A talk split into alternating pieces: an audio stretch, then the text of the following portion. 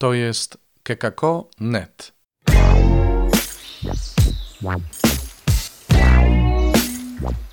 Poranny suplement diety. Witajcie trzeciego dnia Wielkiego Postu.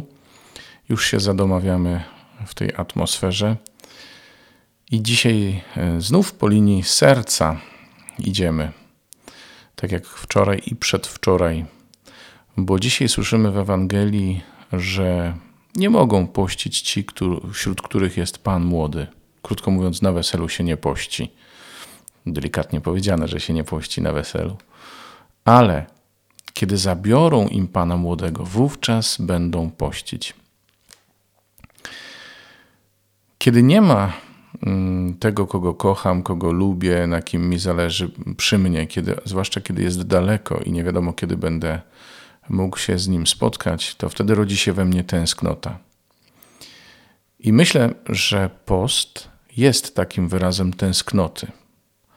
To znaczy myślenia o tym kimś, kogo kocham, na kim mi zależy, kto jest dla mnie ważny. Tak ważny, że chciałbym żyć tak jak on, e, że chciałbym żyć tak, jak się jemu podoba, że chciałbym myśleć tak jak on. No jest jakaś e, więź między mną a tym, za kim tęsknię. To jest serce.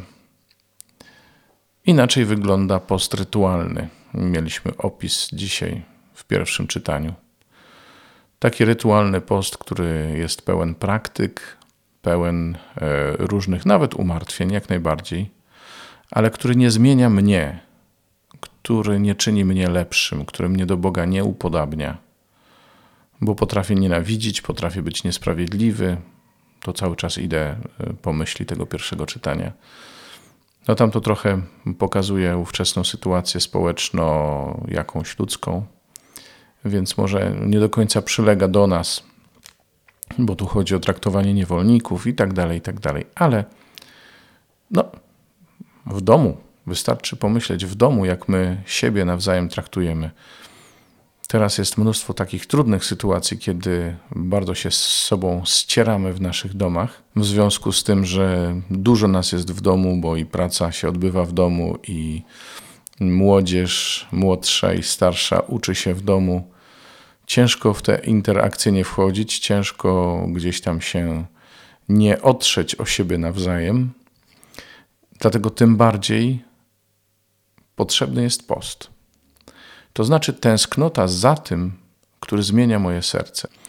I wyrazem tego są różne praktyki postne, typu ujmowanie sobie pożywienia, typu przedłużanie modlitwy, nie po to, żeby nam było źle, czy żebyśmy odebrali sobie czas na coś, co nam sprawia przyjemność, ale po to, żebyśmy byli bliżej tego, za kim tęsknimy. No bo to jest pytanie, czy ja tęsknię za nim, za Jezusem, za oblubieńcem. Czy to jest ktoś wart mojej tęsknoty? Czas postu, czas Wielkiego Postu jest takim sprzyjającym momentem na to, żeby tę tęsknotę w sobie rozbudzić.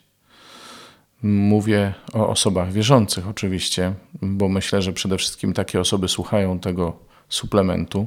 Dla człowieka wierzącego y, tęsknota za Jezusem i chęć bycia blisko Niego jest czymś podstawowym.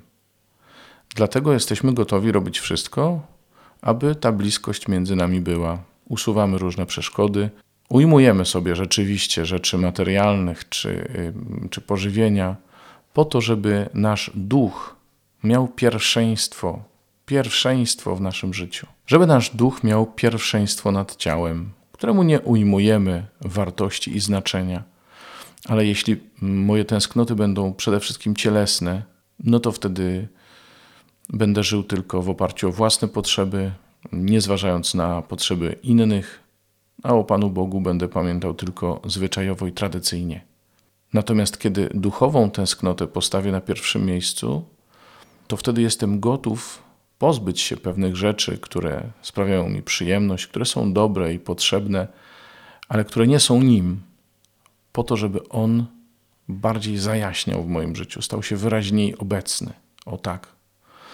żeby Jezus naprawdę był priorytetem moich dążeń, moich myśli, moich motywacji. O takiej tęsknocie dzisiaj rozmawiamy. Zapraszam na spotkanie jutro, tymczasem do usłyszenia.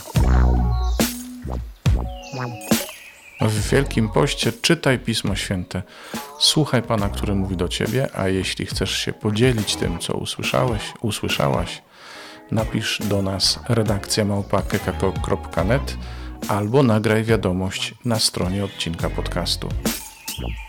Wow, wow, wow, wow.